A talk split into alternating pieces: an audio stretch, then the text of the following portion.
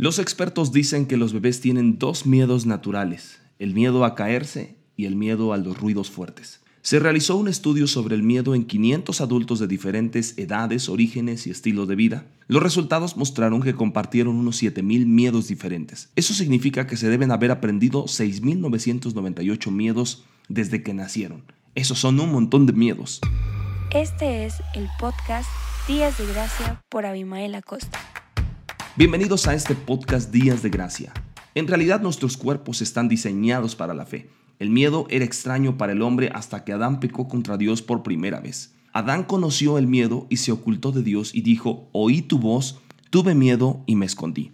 Desde entonces, el hombre ha estado viviendo en el reino del miedo, miedo al futuro, miedo a lo que otros puedan decir, miedo a las enfermedades, miedo a volar. En realidad, cada temor nace del sentimiento que está separado de Dios. Si piensas que Dios todavía está enojado contigo, que Él está fuera para castigarte, ¿cómo puedes tener fe de que todo estaría bien? ¿Cómo puedes tener fe para tu milagro? Pero tengo buenas noticias para ti. Hay un antídoto seguro para el miedo.